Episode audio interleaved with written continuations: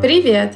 Это «Не могу не делать» – подкаст про современное искусство и людей, которые не могут его не делать. А это я, голос подкаста, кураторка и художница Тихомирова Даша. И я тут, как вы понимаете, потому что не могу не делать этот подкаст. И так я постоянно каждый день искал эти порнофильмы. Когда сидишь в метро в Москве, ты понимаешь, что все люди сидят в телефонах постоянно. И они загибаются по форме золотого сечения. А я не готов к этому. Я всегда делал из говна и палок искусство. Придет какой-нибудь новый герой и убьет э, во мне дракона. А это восьмой выпуск подкаста «Не могу не делать». И сегодня у меня в гостях художник, идейный вдохновитель, создатель и контент-мейкер канала Рабы Малевича Сергей Рожин. И Сережа попросил меня сделать вам подарок. И в конце этого выпуска вас ждет спешл версия трека от Сергея Рожина и Рабов Малевича. Так что дослушайте обязательно до конца. Ну что же, привет, Сережа.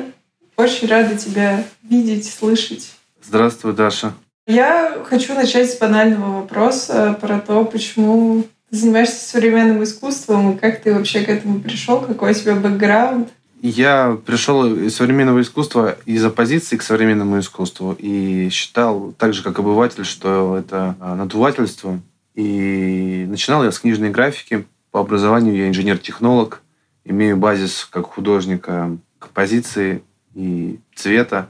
В процессе с 13 лет я учился сам рисовать, у меня были разные учителя – а потом среда поменяла мое отношение к современному искусству, и эта оппозиция стала э, новым отношением к современному искусству. Я сам стал его частью.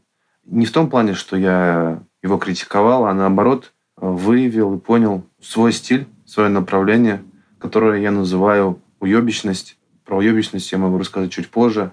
А так процесс вот именно трансформации сознания по отношению к современному искусству длился сначала год, я не понимал, что происходит. Потом еще второй год я уже начал более-менее разбираться. Потом поездил по Европе, мне показали Берлин, Gallery Weekend, и у меня очень сильно болела голова, но насмотренность появилась. И потом позвали в резиденцию в Голландию, в Эйндховен, от Ван Аббе.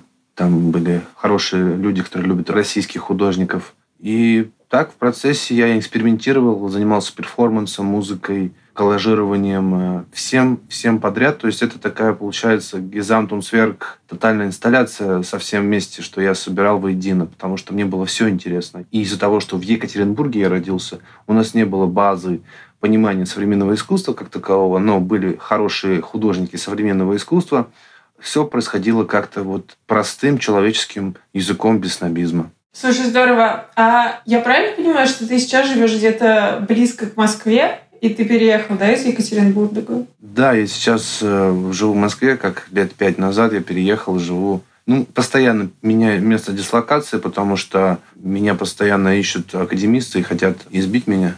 Но это, конечно шутка. Просто в Москве это нормальное такое состояние, когда ты постоянно переезжаешь. Вот я просто придумал легенду. Да, да. А можешь рассказать, пожалуйста, почему ты решил переехать из Екатеринбурга? У меня просто как раз буквально один из предыдущих э, выпусков с Элис Куэлис, которая живет в Нижнем Тагиле. Вот она рассказывала про то, что ей вообще-то клево, комфортно, и она не хочет никуда переезжать. Расскажи мне, почему ты для себя выбрал путь все-таки переезда в Москву, и какие плюсы у этого, и какие минусы, возможно, ты тоже выявил? У меня не было в приоритете приезжать в Москву, вообще не было никакого. Я не горел особым желанием общаться с московской элитой. Просто я влюбился в человека и понял, что я не могу без него жить. И я все бросил, все, что у меня было в Екатеринбурге, женился и стал жить в Москве. И это совпало с моментом моего роста как художника. Я понял, что это будет мне даже полезно, потому что находясь в одном месте, ты не будешь развиваться, нужно все равно смотреть со стороны на свои, так скажем, работы, и переоценка ценностей произошла. И это даже и хорошо. То есть я вышел из зоны комфорта два раза подряд. Сначала из академизма, а потом из своего любимого города.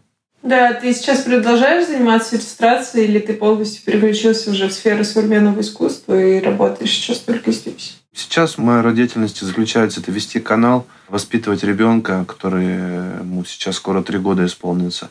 Параллельно с этим я нахожу силы, чтобы творить дальше. То есть у меня вот э, получается вот примерно в таком приоритете идет моя деятельность. Но участие в выставках продолжается. Меня позвали участвовать в Киеве в одной из выставок сольных.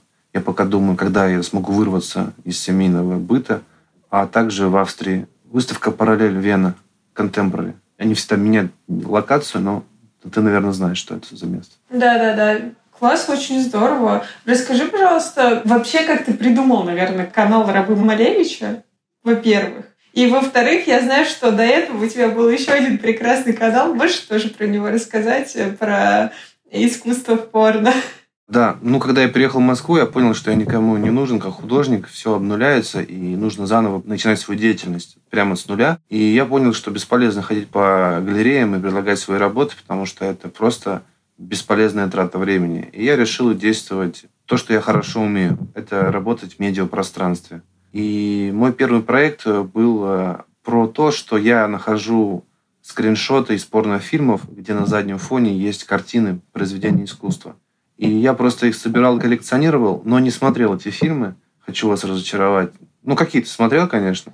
Просто я скроллил их. Есть такой маленький лайфхак, скроллить видео, и ты во время скроллинга буквально за минуту можешь просмотреть видео за 20 минут и найти места, где есть картины. Главное выявить эмоцию человека максимально такую смешную и создать на контрасте композицию, такую вот обрезку и показать. И так я постоянно каждый день искал эти порнофильмы, Оказалось, что очень много хороших забытых кинолент существует, и я потом ударился в классику, в это винтажные порнофильмы. Но в процессе я понял, что сработал эффект 25-го кадра, что люди, когда смотрели эти скриншоты в Инстаграме, которые не были блокированы, потому что там не было сцен э, порнографии, а только лицо и картина, или нога и картина, а люди не смогли смотреть после этого порно и смотрели только на картины сзади и присылали мне скриншоты. И, то есть у меня потом появилась целая банда людей, которые каждый день мне присылали скриншоты с картинами. И благодаря этому я узнал, что в порнофильмах был Малевич, был Шагал, было современное искусство. И мне это показалось очень даже забавно, как эти картины попадают в порноиндустрию. Но оказалось все гораздо проще. Просто некоторые художники сами, порноактеры, и у них есть друзья художники – Канал много раз блокировали, потому что очень сложно угадать политику Инстаграма. Четыре раза была блокировка, я потом все перевел в Телеграм, там-то все сохранилось как архив. Но моя главная миссия и цель – это найти порноактера, который согласится, чтобы в его порнофильме были мои картины. Вот это будет эпогеем, ну, закончится этот проект на этом. Но пока что один человек слетел, потому что он оказался неадекватным, актриса. А от второго человека до сих пор жду ответа, но, но тут как бы нет смысла давить, тут как бы творческий процесс не надо мешать. То есть э, как произойдет, так произойдет. Так что это первый проект. Второй проект Рабы Малевича, он появился на моменте того, что когда я начал смотреть, что же есть в интернете про современное искусство, кроме критики современного искусства, неадекватной причем. Ну, в большинстве своем, конечно же, есть и адекватное, но и очень мало. Я понял, что не хватает юмора и не хватает э, своего личного опыта. Потому что в большинстве случаев э, блогеры э, отталкиваются от теории, или они искусствоведы, или они кураторы, но мало кто из них художники, которые могли бы это интересно рассказать. И я рискнул сделать сначала канал, он назывался очень ожидаемо, назывался «Про искусство». Я потом загуглил и понял, что я не первый. И, ну, это, как говорится, мы учимся на ошибках. А потом, пообщавшись с какими-то интересными людьми в Москве, которые разбираются в маркетинге, сказали, давай мы будем продюсировать твой канал, придумаем тебе крутое название. Ну, в итоге я его придумал. А, а в итоге ничего они не продюсировали, они просто пинали баклуши, очень не смешно шутили. И я сказал, давайте я лучше сам займусь своим каналом, а не будем с вами ругаться, ну, останемся в хороших отношениях. И я продолжил свой путь э, самостоятельно. И какой-то волей судеб, наверное, получилось, что я загадал желание, что мне нужен блогер, который просто общается с людьми, и он не относится к современному искусству. И этим человеком оказалась э, Юлия Поломина, она же Лида. И я стал ее персонажей Толей. И в процессе я сказал, что я понимаю, что деньги – это труд, Но для меня есть более важная цель. Я буду у тебя сниматься за возможность того, что ты будешь э, рекламировать мой канал. И вот таким вот образом я стал Толей для кого-то, таким молчаливым, маргинальным отшельником здравого смысла. А для других людей я стал э, человеком, который ведет канал Рабы Малевич, потому что изначально было всего 3000 подписчиков, а потом резко начало расти количество людей. Потом появился Покрас Лампас, он откликнулся на мои шутки, мои молитвы. Потом появился Антон Савлепов, это участник группы Quest Pistols. Оказался тоже очень открытым парнем. И вот благодаря таким простым связям человеческим э, выстроилась эта связь. И потом я понял, что на канале самая важная политика, наверное, это юмор и трагикомедия. Это сатира. Это не просто юмор, а такой более глубокий жанр для меня показался, что мы не просто шутим, иногда мы и плачем. Потому что тогда это и есть жизнь, это настоящее чувство, которыми я делюсь э, с подписчиками. Да, Сереж, ну, на самом деле у меня вот еще вопрос такой. Я тоже занимаюсь, как ты видишь, производством контента. Сейчас это аудио. Но в целом я тоже там долго работала в social media, в digital е, и я понимаю, насколько это большая работа производить контент, еще и годный, качественный и актуальный. Расскажи, пожалуйста, сколько в среднем времени ты вообще, там, не знаю, в неделю, в день тратишь на паблик, если можно назвать канал пабликом? Он называется канал, но паблик, можно и паблик. Я думаю, никто не обидится как говорится, это стало моей основной частью деятельности. Я постоянно в процессе. Я постоянно в телефоне монтирую что-то, делаю через ноутбук. Но ускоряет процесс работы, конечно, лайфхаки. Это, во-первых, вместо того, чтобы скачивать видео из интернета, это очень долго занимает время, я просто делаю захват видео на экране телефона. Это раз. Второе, я использую голосовой набор текста, потому что я дислексик, и мне сложно иногда писать, тем более у меня большие руки, я рост метр девяносто пять, и я просто использую голосовой набор, а потом делаю редактуру. Также я просто не исправляю ошибки специально, тем самым поддерживая людей, больных дислексией, потому что для меня это важно. Я сам этим страдаю и не хочу, чтобы люди были обделены. Тоже как бы была поддержка. Супер здорово. Ты вообще большой молодец, я считаю. Я в целом как бы так считала и до нашего разговора. А можешь рассказать, пожалуйста, какие у тебя сейчас актуальные проекты и с чем ты поедешь вообще в Вену и в Киев? Потому что есть, э, ну, как бы твой канал, который э, в сети можно постоянно видеть какие-то обновления, а есть, э, мне кажется, твое искусство, которое тоже периодически всплывает у тебя на канале, например, твоя поэзия, твои песни, но именно такое искусство, которое ты где-то, скорее всего, выставляешь, оно не очень часто вообще проскальзывает. И, наверное, мне интересно будет об этом тоже узнать. Самая, наверное, твоя работа, которая мне запомнилась, это очень старая карта из героев меча и магии, которую ты делал. Вот я ее прям да. очень полюбила. Карта России? Да, карта России, да. А, да. С ресурсами просто прекрасный был. Спасибо. Ну, это старые проекты. Я просто, ну, когда я жил в Екатеринбурге, я очень много делал выставок и проектов, огромное количество, потому что в процессе ты обучаешься делать выставки. А мало работ я показываю по причине того, что зачем заниматься рекламой самого себя. Ну, то есть я думаю, что, наверное, проще себя показать. Ну, наверное, из-за этого. Иногда я просто делаю, пишу такую фразу, пользуясь служебным положением, я покажу вам свои работы и, расскажу, как они производились. Если люди умеют пользоваться Google, они могут найти все мои работы и выставки. На Ютубе есть много интервью со мной и проектов тоже. Ну, я знаю, что люди не любят искать информацию. Ну, я понял твой намек. Значит, надо больше показывать личного опыта на работах. Мне правда кажется, что это важно, потому что, с одной стороны, получается, что ты, ну, критикуешь какое-то искусство. Можно, конечно, его назвать некачественным, потому что, ну, такое и есть. Но клево показывать качественное искусство. И да, ты делаешь, насколько я знаю, обзоры э, работ художников, и периодически просто ты вкидываешь какие-то очень классные работы международных художников. Но вот твоего искусства немножко для меня не хватает, потому что хочется же понять, что же в твоей голове, если ты критикуешь и все понимаешь. Я понял. Ну, я выкладывал, были целые посты, может, просто их очень много. Просто их сколько? Полторы тысячи постов. Э, сложно даже изучить все это сразу. Ну, нужно как бы не один день это сделать. Я выкладываю периодически свои работы, но я это делаю, ну, как говорится, раз в месяц по одной работе. Самое главное. Иногда повторяю одни и те же работы. Это, наверное, внутренний момент, что просто ну, не хочется одно и то же повторяться, что-то новое хочется показать. А так у меня в мастерской есть работы новые, я их обдумываю, часто сам себя критикую. Ну, я думаю, что для меня важно даже показывать будет подписчикам. Я просто собираю этот момент, э, свои проигрыши, плохие работы, которые мне кажутся неудачными, чтобы показать рабочий момент, важный для художника, чтобы они вышли вот из этого состояния синдрома самозванца. А потому что, как э, говорили умные люди в ТикТоке, э, синдром самозванца существует для людей с высоким интеллектом, а для низкого интеллекта люди любят хвастаться своими работами. Я вот посередине где-то.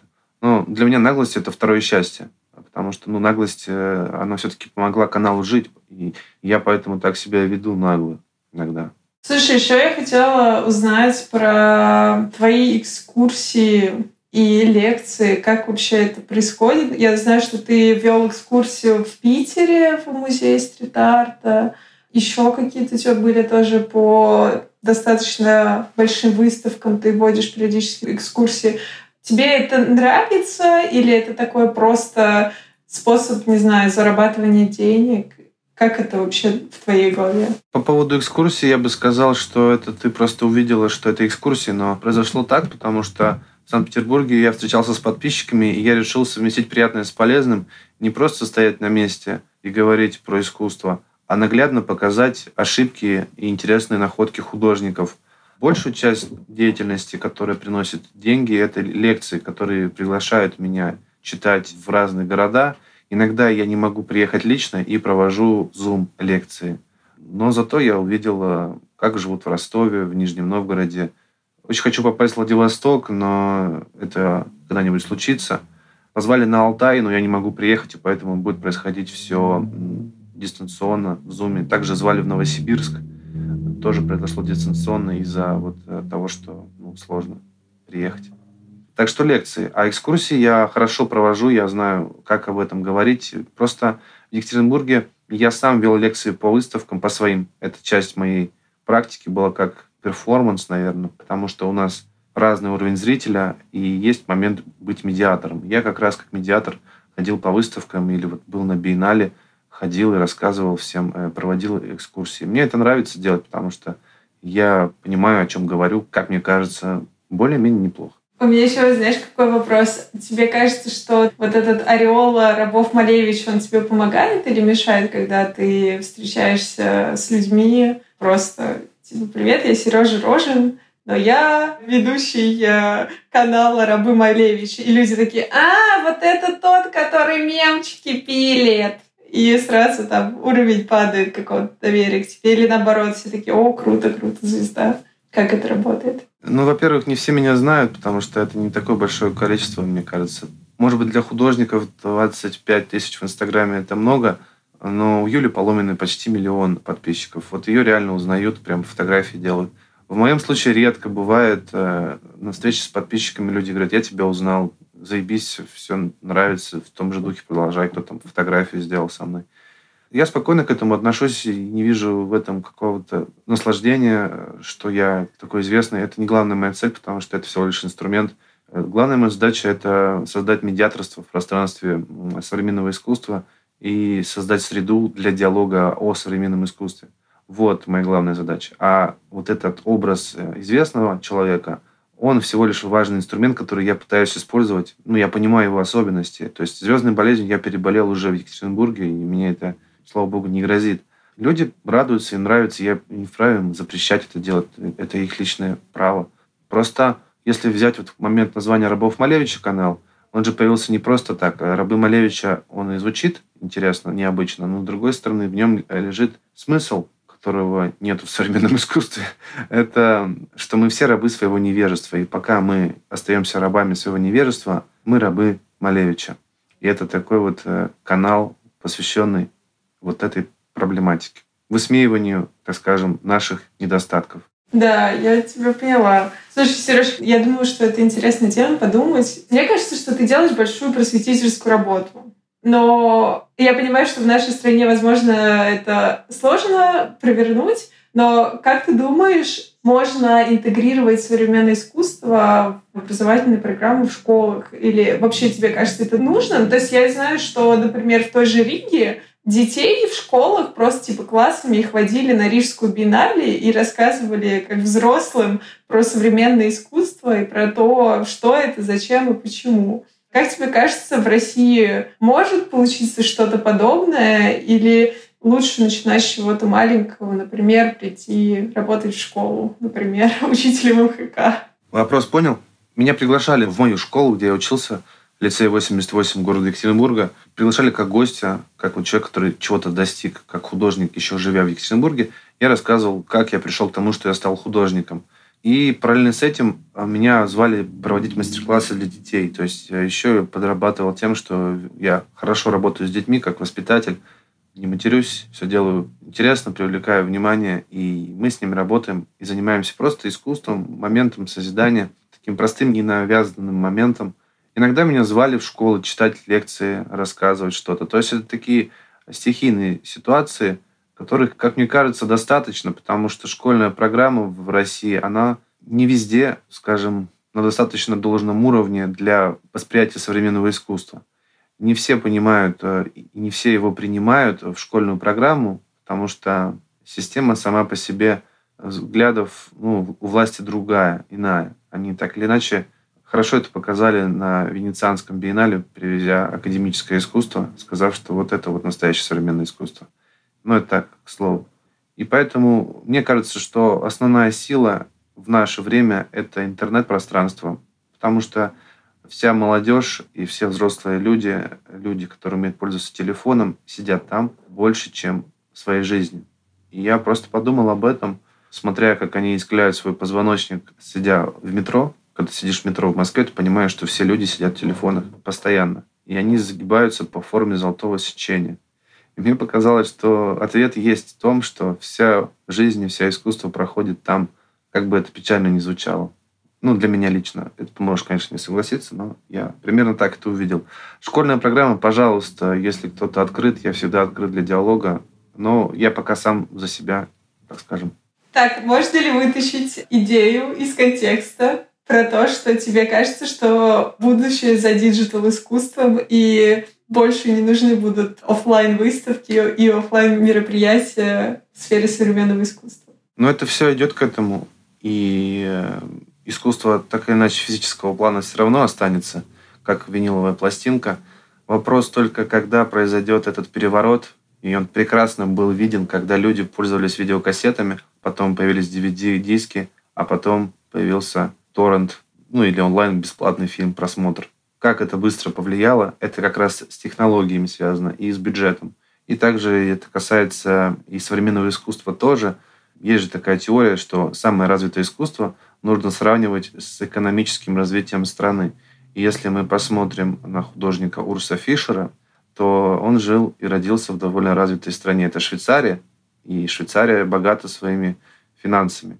И, естественно, когда финансы есть, есть технологии для разработки сложных структур э, и фигур, и технологии для, так скажем, всего прочего. А если мы возьмем Россию, то большая часть это, ну, если мы не берем Москву и Санкт-Петербург, это говно и палки.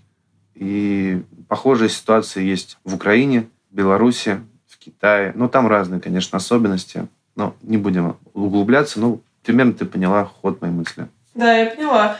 Знаешь, что мне еще интересно? Про то, если ты считаешь, что ты, я думаю, что ты считаешь, что ты все-таки успешный художник, тебе кажется, что ты зарабатываешь сейчас своим искусством или все-таки у тебя есть какие-то другие, ну, как бы не считая лекции, то есть есть ли какой-то процент твоего стабильного более-менее заработка, который ты можешь сказать, что вот, типа, я это заработал своим искусством, или все это так или иначе продолжается как хобби? Как у большинства художников в нашей стране. Нет, то если бы это было хобби, я бы так за это не держался крепко и не занимался бы каждый день.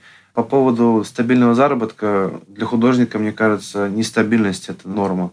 И какие-то деньги идут от канала, от продажи картин, какие-то от консультаций. Я, кстати, большую часть денег получаю от консультаций от подписчиков, которые обращаются ко мне не просто за советом, а также за психологической поддержкой, помощью, Хотя я не психолог, но это называется, скорее всего, дружеский совет. э, для художников, э, как бы я поступил в этой ситуации.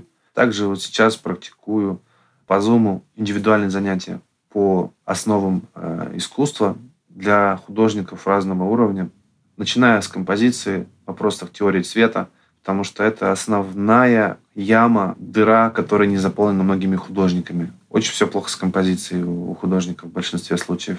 Окей, но сейчас, как я понимаю, ты говоришь про художников, которые занимаются живописью или графикой. Современное искусство, нет. В смысле, это тоже и, допустим, инсталляция? Да, да. Или какие-то новые медиа? Тебе кажется, что в них тоже очень важно чувствовать вот эту самую композицию? Но я в кавычках говорю композиция. Мы говорим про такие моменты, как чуть-чуть перетянул видео, перетянул звук, немножечко не дожал э, состояние, вот это не верю, вот здесь хорошо, вот здесь чувствуется, что ты не, не доложил объект, и из-за этого создается диссонанс с пространством. Или ты не доработал э, игру со светом, или ты не учел особенности пространства, когда поставил работу.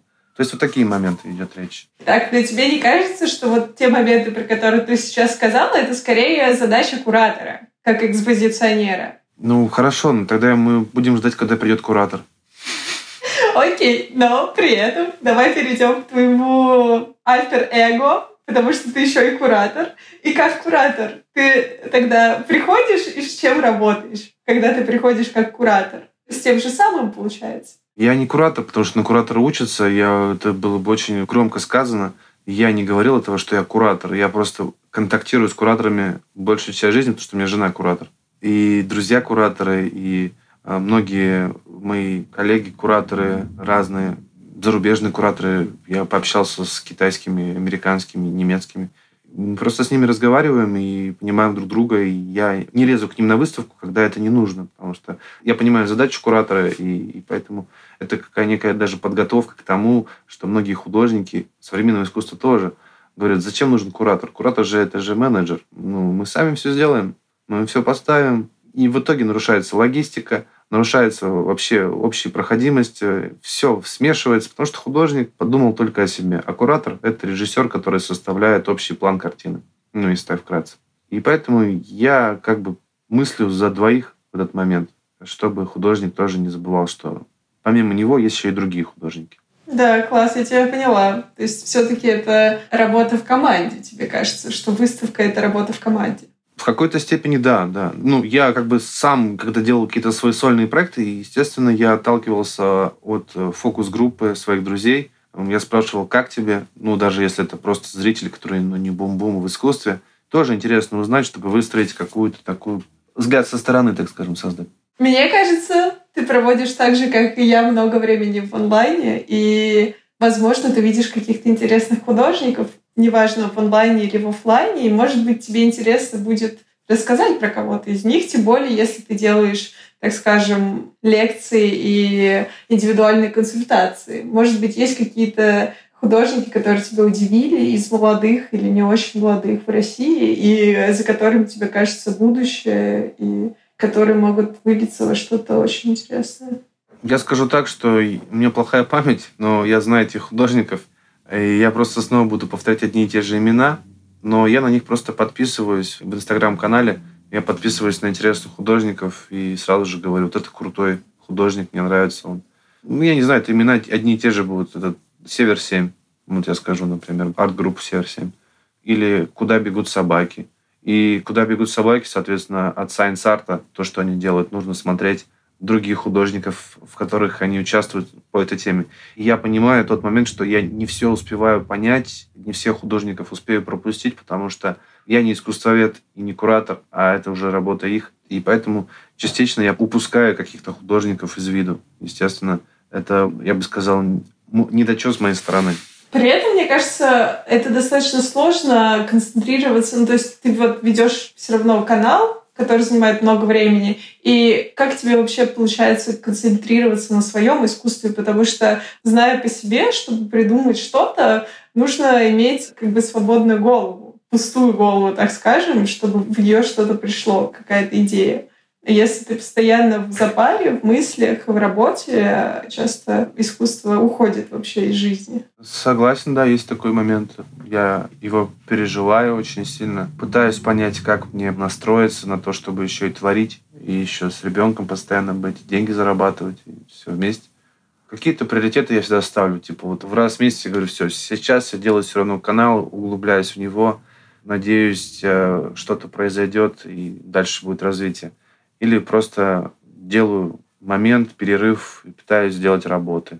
И момент нужен такого перестройки мозга, чтобы снова быть в процессе. Ну, это момент таких перегрузок, это, да, это происходит, конечно, это нельзя отрицать. Я не универсальный в этом плане, не уникальный человек, что как бы успевать все это просто невозможно. А расскажи, почему ты еще решил заниматься текстами и пишешь, э, можно ли назвать это стихами, не знаю, форму, стихотворную форму, да, скорее, и музыку. Почему ты решил, что тебе мало визуального медиа, ты решил еще прийти в звуковой? Музыку я писал давно. Я занимался в начале также в Екатеринбурге рэп-музыкой занимался. Она мне очень понравилась, потому что я был очень неуверенным в себе самцом. Я подумал, что благодаря рэпу я буду привлекать самок и участвовал в рэп-батлах, одевал широкие штаны, кепку. И я наивно думал, что я понравлюсь девочкам и что-то поменяется в моей жизни. Но потом э, я просто начал искать другие эксперименты в музыке, познакомился с музыкантами, с поэтами. И писать стихи, читать мелодикламацию, ну, spoken word еще, можно сказать, стало отдельной практикой, художественной практикой, которая дает возможность тренировать и визуализировать то, что ты думаешь. То, что ты думаешь, то это и говоришь. И поэтому часть этой практики можно встретить у меня в текстах о художниках. И когда я сейчас говорю, например, тоже часть этой практики переложилась на этот опыт. И когда я не творю, я пишу стихи, потому что стихи, они помогают э, структурировать мозг, мысль и также совершенствовать мыслеформу. И потому что стихи — это как коллаж, это мысли. И я считаю, что это отдельная часть да, меня самого. То есть это не игра, это не хобби, это часть э, моей практики важной жизни. У меня пришел вопрос, который, возможно, странно тебе задавать, потому что я потенциально знаю на него ответ. А у тебя изначально форма или содержание? Что первичная идея или форма? Концепт или форма? Для меня нету важного, всегда по-разному происходит. Иногда форма опережает содержание, иногда содержание форму. Тут э, просто важно не зацикливаться на этом. Иначе по своему опыту я знаю, что многие отталкиваются от идеи, и я пытался практиковать с идеями, ну, намеренно. И получались довольно тухлые работы, скучные. А в другой момент, когда ты отдаешься форме, есть э, опасность того, что форма будет играть тобой. И тогда никакая идея не поможет, и будет только нелепое оправдание в экспликации. Поэтому я постоянно балансирую. Сереж, у меня еще есть вопрос. Ты мне рассказал про то, что ты занимался иллюстрацией, потом как ты сам пришел к тому, что тебе интересно современное искусство и начал его исследовать.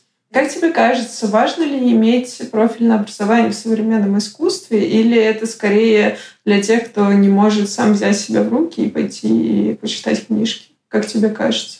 Ну, я скажу, что я хотел поступить в архитектурную академию, и меня не взяли из-за того, что у меня не было базы композиции цвета. И это может быть даже к счастью. Потому что благодаря этому я смог сохранить и не убить в себе творческое начало, которое очень качественно промывает мозги ну, в академических школах. Но если есть хороший учитель, то я встречал хороших академистов, которые понимали, что это две разные школы. Как мне кажется, вот когда у меня кто-то спрашивал про консультацию, меня спрашивали, а у вас есть диплом о высшем образовании, что вы художник? Я говорю, нет, у меня только диплом инженера-технолога. Я говорю, а зачем тогда вы обманываете людей, что вы консультацию проводите? Ну, я говорю, ну, а диплом можно купить, а опыт нельзя. Поэтому, как говорится, если человеку кажется, что опыт ему важен художественный, и он без него не может выразить по-другому свою мысль, то пожалуйста. Но я использую метод э, работы с материалами, как металл, дерево, и прочие конструкции. И по образованию как инженер-технолог я получил тот базис, который не может получить другой художник, и использую его. Также на примере других художников я сталкивался с художниками, которые учились на медицинском, э, в юриспруденции. При этом отличные художники.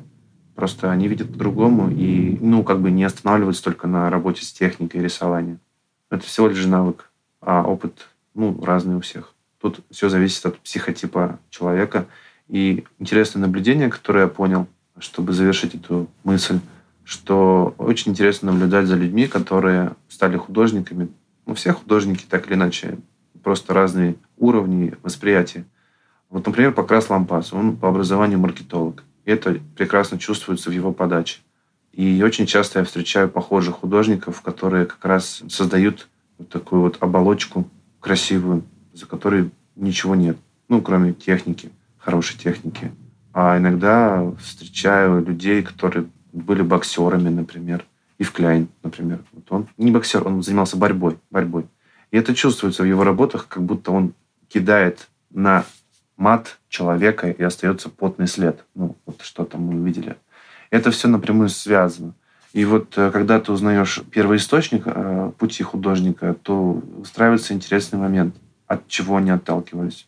Слушай, еще у меня, знаешь, какой вопрос? Как поверить в себя и в то, что твоего опыта достаточно для того, чтобы условно проводить консультации, давать свое экспертное мнение? А в какой момент ты решил для себя, что окей, у меня достаточно опыта? Скажу честно, я не особо хотел проводить консультации, потому что, типа, кто я такой? Ну, у меня как раз вот эффект самозванца появлялся. Все появилось только благодаря тому, что подписчики сами попросили. Они говорят, а ты можешь нам провести консультацию, дать совет? Ну, я начал придумывать сначала, как я это сделаю. Вроде я могу, я разговариваю нормально, могу донести то, что я думаю, сказать критику максимально объективную на их счет. Так это и родилось. Не было такого смысла, чтобы заработать на этом денег, потому что для этого есть отличные инстаграм-аккаунты, которые делают вид, что они разбираются в искусстве и проводят отличные вебинары – Желаем удачи, они это хорошо делают. Но мы видим их результат. Это просто зарабатывание денег. И часто я иногда просто отказываю кому-то в консультациях или в рекламе. Говорю, ты еще как бы недостаточный уровень у тебя, чтобы вообще консультацию проводить. Извини, я не могу тебе помочь. Ты можешь сам к этому прийти. Да, но при этом я, знаешь, подумала о том, что у меня складывается ощущение, как и у некоторых моих гостей, о том, что рынок, грубо говоря, российского современного искусства и вообще арт-сцена российская, она очень закрыта, и людей, которые выходят из нее в Европу или в Америку, очень мало. А как ты думаешь, чем это связано? И как ты думаешь, есть ли вообще путь развития вот этой европеизации, так называемой, налаживания вот этих связей между там, Россией и так называемым Западом. И вообще нужно ли это? Да, вопрос, нужно ли это вообще. Потому что, когда я первый раз приехал в Голландию, я вот как идиот думал, что ну теперь моя жизнь точно поменяется. Сейчас я стану известным. И вот меня взвали в резиденцию, я буду делать выставку. Я думал, вот сейчас что-то произойдет. Но ничего не менялось, я просто получил опыт. Как мне кажется, есть предпосылки в образовании касательно школ современного искусства, которые есть в Москве, в том, что преподаватели все русские. Нету зарубежных преподавателей, и поэтому это локальная история получается. Они могут ездить, они могут рассказывать или пересказывать, но именно первоисточника искусства зарубежного нету. Были такие возможности хорошие в Санкт-Петербурге, но эту институцию сделали интерагентом. И поэтому мы постоянно испытываем вот этот момент железного занавеса, как мы видим с Урсом Фишером. Это не просто так. Я вижу в этом прекрасную возможность пропаганды и вот этой теории детерминизма по отношению к санкциям и поиска козла отпущения в виде современного искусства. Когда люди боятся говорить честно с властью, как это было, они просто все перекидывают на художников зарубежных, говорят, что вот, а у нас-то, у нас-то, у нас-то вот художники есть, но ничего не происходит. При этом люди забывают про контекст. Урс Фишер и выставка — это все, это галерея современного искусства зарубежных художников, во-первых. Это вообще не про Россию, поэтому это большая редкость, чтобы увидеть зарубежных художников. И люди не понимают, что это не российское искусство будет там показано. То есть не влезает в контекст. И вот если мы как раз снова возвращаемся к этой теме, то зачем это нужно? Вопрос тоже очень важный, потому что мне показалось, что в российском искусстве не хватает самобытности. И вот эта самобытность, она все равно будет выстраиваться только если человек будет понимать ее особенности. А что для этого нужно? Это, конечно, нужен постоянный эксперимент, это должны постоянно быть опыты, как русское поле экспериментов у Егора Летова. И если мы будем пытаться подражать Западу, ну, российские художники, ну, это плохо кончится. Мы можем учиться у них, безусловно. но я больше вижу жалкие попытки подыгрывания форм Запада, чем каких-то самобытных высказываний. У большинства художников просто происходит такая вот дешевая рэперская попса. Это такая отдельная проблематика. И поэтому это одна ситуация. Другая э, ситуация, что российское искусство за рубежом по-разному воспринимается. Например, э, в Голландии есть в Анабе музей, они любят современное искусство российское, они пытаются его привозить. Это просто отдельная категория людей. А в Америке там другое отношение. И, во-первых, нужно понимать уровень этого искусства, насколько мы дотягиваем до него или нет. И, естественно, как говорится, мы можем снова сделать наш ответ Западу, но это же все глупости, мы все это понимаем. Вот этот, мне кажется, момент, я бы его назвал так, общий похуизм то, что происходит за рубежом, и делать то, что тебе лично нравится, тогда и будет происходить резонанс. И вот этот момент происходил очень хорошо в поэзии Бориса Рыжего, который стал как раз амбассадором русской поэзии за рубежом для голландцев, которые очень сильно его любят и приезжают в место его родины, где он жил и умер, в Екатеринбург, чтобы просто посмотреть, где он жил. Просто потому, что он был человеком, который ни от кого не зависел. Он просто это делал, и ему это нравилось. Он погружался в эту среду. Слово «талантливый» для меня очень важно. Он был талантливым. И это хорошо описывал Пелевин, что наше искусство идет на экспорт. А когда оно идет на экспорт, это уже не искусство, это уже продукт. И теряется вот эта нить между искусством и арт-рынком, который он за рубежом хреновый, ну вот в Австрии. Он самый настроенный как оказывается, в Берлине, в Германии. У них выстроена цепочка продаж и всего прочего. Ну и Америку мы не, не берем, просто это другая история. А в Австрии это просто тот же самый балаган, тот же самый цирк. Просто кто-то кому-то предложил. То есть, как и в России, то же самое. Поэтому, если вот так вот бегло рассказать туда, вот так я бы сказал. Окей, но при этом Тебе кажется, важно ли поддерживать молодых художников, ну, грубо говоря, финансово или институционально? Потому что мне кажется, что вот этой поддержки ее тоже не хватает. Ну, то есть это мое мнение. То, что чтобы вырасти в художника или вообще, ну, как бы стать художником, тебе все равно нужна почва, на которой ты будешь расти. Потому что если почвы нет, если ты работаешь 12 часов в сутки на заводе, скорее всего, времени на то, чтобы делать искусство, у тебя не будет. Ну, то есть я условно, да? Я согласен с тобой. Просто я скажу с другого момента. А что, если этих ресурсов никогда не будет? И тогда эта теория не сработает.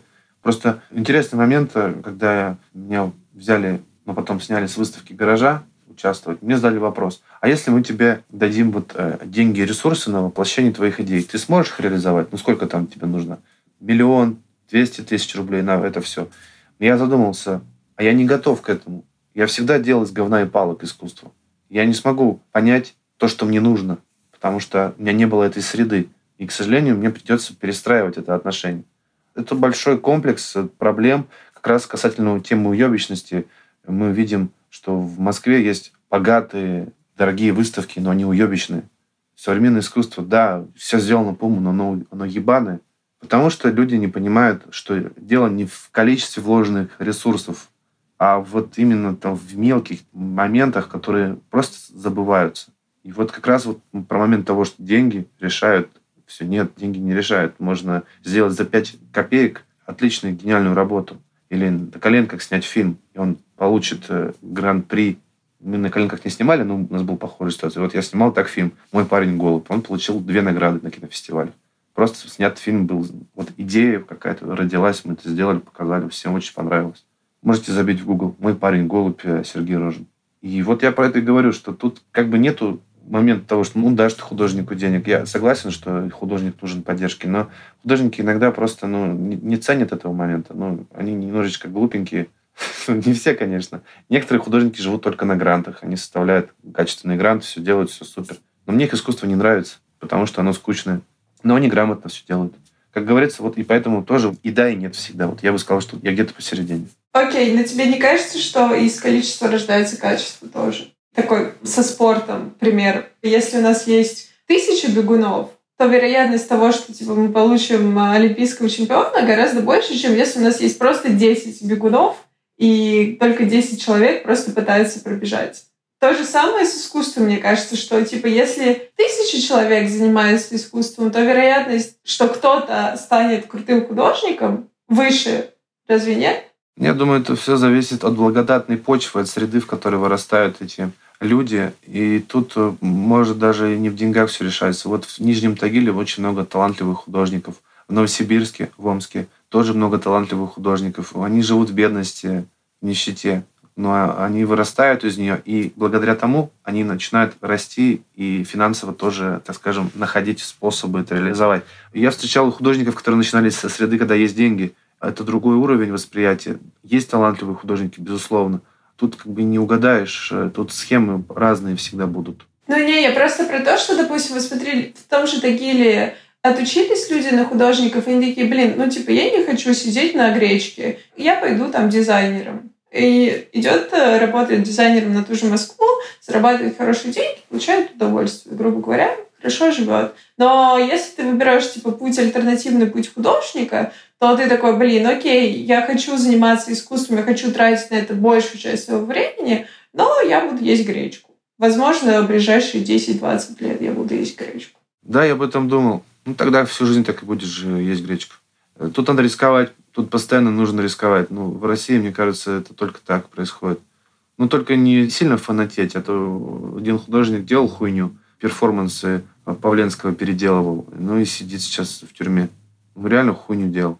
Я думаю, что просто нужно рисковать постоянно. Это авантюра постоянно для художника. Какая-то вот такая игра в русскую рулетку. Выстрелит, не выстрелит. И сохранить еще при этом себя, и целостность работы, и еще остаться собой, да. Главное, собой остаться. Да, остаться человеком просто еще, мне кажется, в этой среде не так просто. Да. Ну, своя среда, своя атмосфера. Поэтому многие художники как раз и избегают этой среды, потому что она бывает сильно наркотическая или просто очень токсичная. Из этой среды не вырастают хороших художников, вырастают такие же художники, которые были там. Это мне так кажется, по моему субъективному мнению. Слушай, но при этом, допустим, ты же тоже находишься в среде этих же художников, или ты такой, нет, окей, с этими художниками. Вот я просто не знаю, как сейчас в Москве происходит э, общение, э, но мне всегда казалось, что это одна такая большая тусовка людей, которые ходят на одни и те же открытия. Нет, там разные тусовки. Они все разбиты. Вот они все разбиты, все друг друга ненавидят и пидорасят, создают телеграм-каналы, обсирают друг друга. Это вот называется московская элита современного искусства. Осмоловский всех обсирает в Фейсбуке. Это просто такой детский сад получается. Ты понимаешь, он еще и преподает. Кому доверяешь, что искусство, если человек просто ведет себя как школьник? Я ничего плохого не имею, на личности не перехожу, но просто вот эти все моменты, вот это вот э, быть выше этого всего, быть художником высокого полета не получается. Получается вот говно лить на всех подряд. К сожалению, вот этот момент очень сильно мешает всем взлететь. Так, окей, я поняла твое мнение, и да, для меня это немножко все равно далекая история, и, возможно, я почитаю посты от потому что я не в курсе. Возможно, ты можешь посоветовать мне какие-то площадки, которые тебе кажутся интересными, свободными и открытыми, что ли? Площадки имеешь в виду выставочные пространства? Выставочные, да и, может быть, резиденции. Ну, то есть, не знаю, что-то, что тебе кажется, что это люди, которые скорее стремятся делать что-то клевое, а не обсирать все вокруг и всех вокруг. Та же самая простая резиденция в любом региональном городе по современному искусству. Вот в ГСЦИ открылась резиденция для художников просто скромно, со вкусом. Приезжают художники, общаются. Музей «Гараж» сделал резиденцию для художников, для всей России. Я там присутствовал, смотрел, какие там художники. Очень круто получается. Они все собираются, нету такой токсичности. Они делятся опытом, у каждого своя, так скажем, комната, где они живут, лекции там проходят. И у каждого художника на выходе происходит такой вот момент э, итоговой работы, так скажем, дипломной. Ну вот момент таких резиденций он, конечно, крутой, но у него сложно попасть. Но он, правда, очень ценный, потому что там пытаются сохранить атмосферу дружелюбную друг к другу, без иерархии. И я смотрел просто на зарубежные похожие ситуации. Не буду говорить имена, потому что я их не запомнил. Но там как раз э, похожая ситуация, как раз дружелюбная атмосфера, где никто никого не гнобит, не унижает, не оскорбляет, не обесценивает. И вот эти моменты очень ценны, наверное, в любой среде. Это как и в школе. А если мы говорим про интересные места в Москве, музей ВАК, который скоро будет открыт, музей «Гараж», э, пространство «Куб», э, винзавод иногда дарит интересные выставки. Но из-за карантина просто все художники почему-то начинают делать рефлексии, как они провели выставки во время карантина. Это очень креативно. Вот. И у нас, наверное, также происходит похожая ситуация. Значит, все с масками этими, всяческие картины, инсталляции, как по лекалу. Электрозавод ну, в Москве хорошее пространство. А потом аналог Man. Огонек, кажется, они называются. Нет, как-то так. Нет, нет, нет, нет, нет. Никола Ленивец? А расстояние? Да, да, да, да, да, да, да. Тоже крутое место. И таких мест много. Или Уральская биеннале готовится тоже. Тоже оно одно из сильных сейчас в России. Почему? Потому что оно не касается момента экспорта. Оно касается момента поиска художников. И вот этот момент немножко закрытости и локальности спасает немного ситуацию диалога об искусстве. Мне кажется, что это важно тоже иметь, ну, типа, когда у художников есть голос, и они все равно высказывают вот эту свою политическую позицию на какой-то счет. Ну, то есть мне кажется, что у нас этого немножко не хватает. У нас просто у художников не очень много голоса. Я знаю, что скажу по этому поводу. Я признаю, что есть художники, которые говорят политические высказывания, это важно, это нужно. Но в Москве я столкнулся с такой проблемой, что многие художники просто хайпят на этом. Они создают видимость оппозиции, зарабатывают на этом деньги. Я не буду говорить эти имена, но эти люди делают так, как им удобно. И вот это меня больше всего расстраивает, что их позиция ничего не стоит на самом деле. Просто это прикрытие для того, чтобы зритель думал, что человек действительно переживает за народ, за власть, ему не нравится это все. Честность, конечно, вот самый важный момент для художника в этом случае, потому что когда ты честный, ты не вспоминаешь, где ты врал. Да, это такая тема, которую, мне кажется, можно долго мусолить и да, рассуждать, и все равно правда будет у каждого своя, и в отношении людей это всегда две стороны, и нужно слушать, мне кажется, две стороны всегда в каких-то конфликтах. Да, согласен. Перейдем плавно к последним двум вопросам, я думаю. Расскажи мне, пожалуйста, как ты видишь будущее российского современного искусства или вообще мирового современного искусства через 20 лет? Россия станет еще прекраснее, чем была. Она станет еще более демократичной, чем сейчас. И люди поймут, что все искусство уходит в NFT-пространство, и оно будет там существовать, потому что там есть возможность э, более свободно творить и созидать, и не получать разрешения и обходить цензуру, которой в России, конечно же, нет, это все неправда. Цензуры в России не было никогда. Все свободно. Свобода слова тоже свободна. Это все просто наговаривают на нас. Я думаю, что digital искусство, конечно, будет влиять на это все в большей степени. И у кого будут технологии. То есть, если художник будет с нежеланием разбираться с технологиями, с интернетом, со всем, что вот все новое, то он также будет делать говно и палки все равно. Даже спустя 20 лет. Потому что не стоит забывать, что Россия опаздывает на 40 лет в развитии. Оно застряло на одном этапе. Большое спасибо ему, что мы сейчас видим в аэропортах Кандинского. Это прекрасно, конечно. И снова делаем эти майки с Малевичем. Это тоже круто, но это уже немножко прошлый век. И многие люди до сих пор на сто лет опаздывают в развитии. Спрашивают, искусство это или нет. Вот ты представь, с каким периодом это будет. Наверное, то, что в Америке будет э, новым, вот спустя какое-то время, в России появится только через 20 лет. Вот тебе и ответ на твой вопрос что будет в России. В общем, можно посмотреть сейчас на Америку или на Европу, на Швейцарию и понять, что будет через 20 лет в России. И на 20 лет назад или на 40 просто перемотать вот этот период, и примерно такое искусство будет в России. Но, естественно, это я обобщаю, потому что все равно есть уникальные художники, которые вот вырываются из этой среды и творят дальше. Ну, я их ищу, они есть, и какие-то имена я упоминал уже, но просто вот экономически сложно этот э, вопрос обсудить. Так, а себя ты как видишь через 20 лет? У меня появятся волосы, я пересажу волосы слабка фанаток, потом подерусь с художником. У меня в планах было подраться с моим подписчиком. Он профессиональный боксер на ринге. И он академист, а я современное искусство. Будем спарринг устраивать. Ну, я посмотрю, сколько я выдержу раундов, потому что я не профессиональный боец.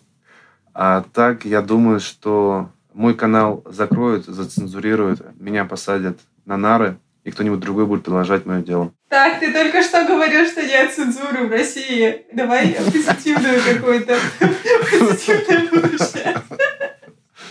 Я думаю, что в России прекрасная молодежь и прекрасные художники нового времени. Как раз феминизм существует вместе с современным искусством, и академизм живет сексизмом. Я так это говорю. Поэтому как я себя вижу? Ну, Я думаю, что получится завести YouTube-канал хотя бы спустя 20 лет свой со своими программами. Я очень хотел просто это сделать, чтобы у меня были, знаешь, ток-шоу современное искусство, ты приглашаешь какого-нибудь охранника и спрашиваешь у него, что ты, блядь, доебался до этого художника, что он тебе сделал? И он рассказывает. И вот как в передаче Гордона или там, не знаю, Малахова, мы обсуждаем эти вопросы, и, и все тупо ржем и просвещаемся. А плохое развитие событий, я стану снобом, ну, отупею из-за интернета, у меня ухудшится зрение, и я, короче, буду не смешно шутить. И люди все будут смеяться над моими шутками, потому что я тупо шучу. Знаешь, есть такой кумулятивный момент. Вот Галкин создал свой аккаунт, он как бы не смешной, но все смеются. И вот как там с Петросяном происходит то же самое. Это же, он известный, но ну, давайте посмеемся, потому что он известный. Вот со мной то же самое будет. И я, наверное, зазнаюсь очень сильно, и у меня потеряется та цель, с которой я шел изначально, просвещать народ – и начну заниматься пропагандой современного искусства, и люди будут меня критиковать, и придет какой-нибудь новый герой и убьет э, во мне дракона. Да, выглядит как сценарий к тому твоему фильму. Но он тоже будет лысый, кстати. Обязательно. Это будет лысая девочка. Да, или лысая нога. Да, да, все так. Мне кажется, у нас получился очень странный разговор. Э, в стиле рабов Малевича Да, по-моему. Ну, в конце, в конце, в конце. Мне кажется, если человек дослушает до конца, то, я надеюсь, э, ты добавишь в конце трек, который я записал про художников, которые рисуют своим телом. Это метафора людей, которые сексуализируют искусство, чтобы продавать искусство. Масло масляное сказал, но... Ну, все поняли. Да, скажи, что люди, которые рисуют своими телами. Ну, я сам рисовал своим телом. Я на 8 марта рисовал э, подарок всем девушкам гениталиями. Это ну, такой маленький сюрприз был. Жене понравилось? Ну, это до, до жены было. Это в Екатеринбурге. Любое искусство хорошо, если человек э, как бы владеет э, навыками, то он может сделать прекрасно одним своим прикосновением, жестом. Но правда такова, что не все художники это понимают, и одно бывает прикосновение превращает все ну, в груду говна. Это как с царем Медасом, знаешь, вот царь Медас был, все превращал в золото. Вот, и вот такая же история. Сереж, давай последний вопрос да? Он сейчас мне пришло в голову. В чем вообще смысл искусства? Искусство нам зачем? Да, это хороший вопрос. Но сейчас мы серьезно уже ушли от этих шуток, разбавляя атмосферу. Я задумывался над этим, когда мне было 20 лет. Сначала для меня, как для художника, это была терапия для понимания самого себя, кто я такой. Когда я доставал из себя вот эти болезненные моменты диалога с обществом. А потом я думал, а зачем это искусство нужно зрителю? Искусство, оно, во-первых, зеркало, и оно является, с одной стороны, лакмусовой бумажкой, которая определяет уровень зрителя и его интеллекта. Есть такая фраза, что уровень интеллекта общества зависит от уровня восприятия его современного искусства в целом. И он является также катализатором для того, чтобы осознать, что такое жизнь. Потому что искусство, оно, как и театр или любая другая форма искусства, она имитирует жизнь. И мы во время искажения, мы все же искажаем искусством реальность. Но искусство задает вопрос, и мы на него находим ответ. И вот этот процесс катализации дает возможность человеку в более широкой гамме ощутить, что же такое жизнь, осознать для себя что же такое жизнь.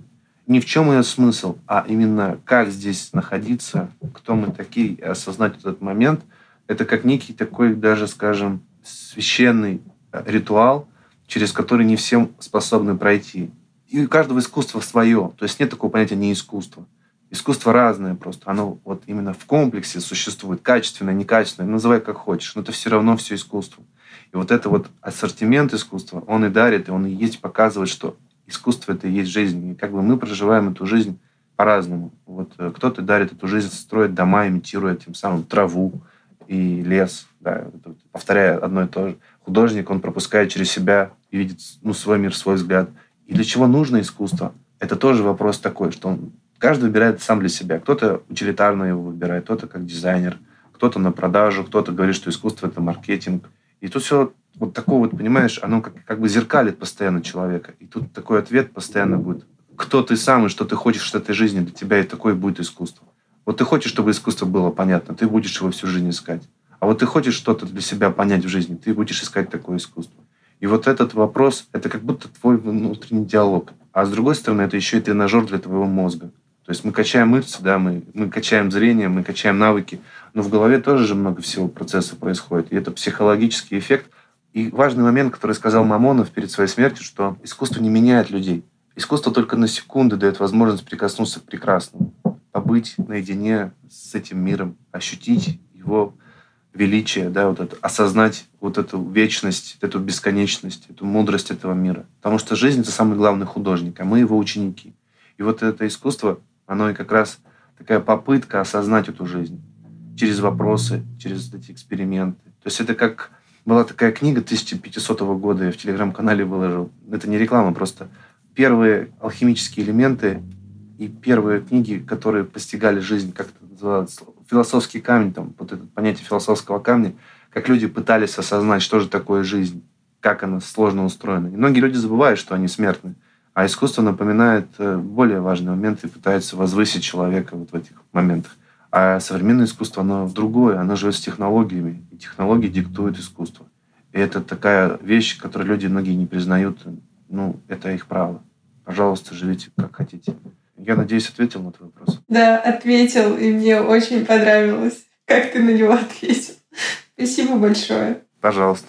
С вами был канал Абу Малевич. Спасибо за то, что меня позвали на наш эфир. Всего вам хорошего. Главный момент – не забывайте шутить, потому что шутки помогают понять эту жизнь тоже. Как и искусство, потому что это зеркало. Как и искусство, потому что искусство – это маркетинг, а маркетинг придумали рептилоиды, и Земля вообще плоская.